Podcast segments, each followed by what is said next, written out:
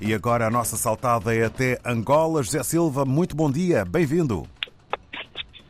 Bom dia, David Joshua. Bom dia, ouvintes da RZP África. Como é que estamos para já em matéria de manhã angolana e temperaturas, antes de irmos aos assuntos que certamente já estarão na mesa?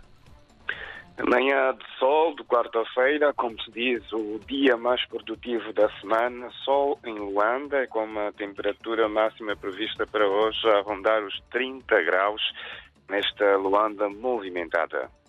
E no que toca aos assuntos que já vão fazendo conversar?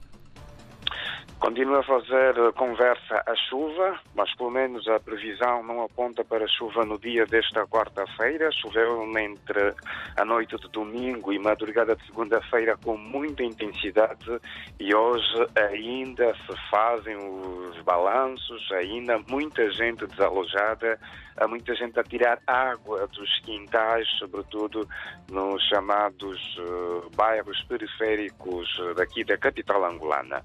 Também entrou água no Parlamento, numa das salas da Assembleia Nacional, o Parlamento angolano. O que se dizia é que esta água foi da chuva, que também afetou o hemiciclo, né? não a sala principal, mas uma das salas de apoio do Parlamento, por acaso a sala onde, são, onde acontecem os debates na especialidade e outras reuniões mas na verdade é que o Parlamento veio esclarecer que a água que inundou parte desta sala não é da chuva, não foi provocada pela chuva esta inundação, mas sim devido a uma infiltração, a uma falha num dos canos eh, que tem a ver com a tubagem de ar condicionados e outros equipamentos, acabou por haver uma infiltração, uma fuga e inundou então uma das salas do Parlamento angolano. Então, assim, está assim esclarecida a situação. Nada a ver com a chuva que caiu sobre Luanda na madrugada de segunda-feira.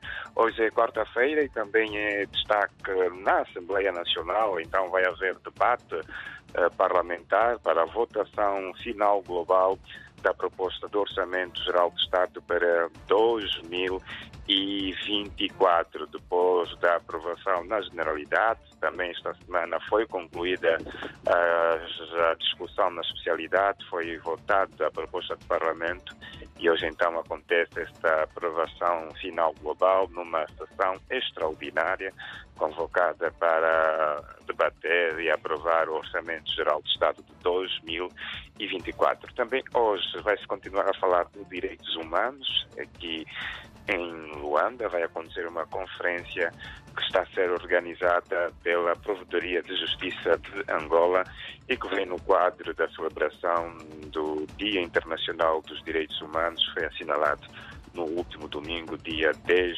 de dezembro, mas uh, continuo a falar de direitos humanos a nível do país.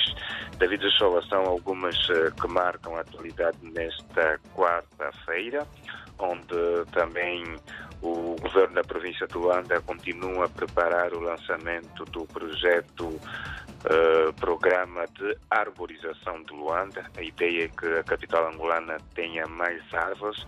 Há uma meta de plantação de um milhão de árvores em Luanda até o ano de 2027 está a ser então preparado o lançamento desta proposta, deste programa, para que Luanda esteja mais verde nos próximos anos. José Silva, um abraço, boa jornada. Estamos em permanente contacto. Segue daqui para aí um candando. Candando recebido, candando retribuído. É aquele abraço muito forte, bem a Moangolé, para todo o universo lusófono, para quem está em sintonia da RTP África. Bom dia e estamos juntos. Estamos juntos.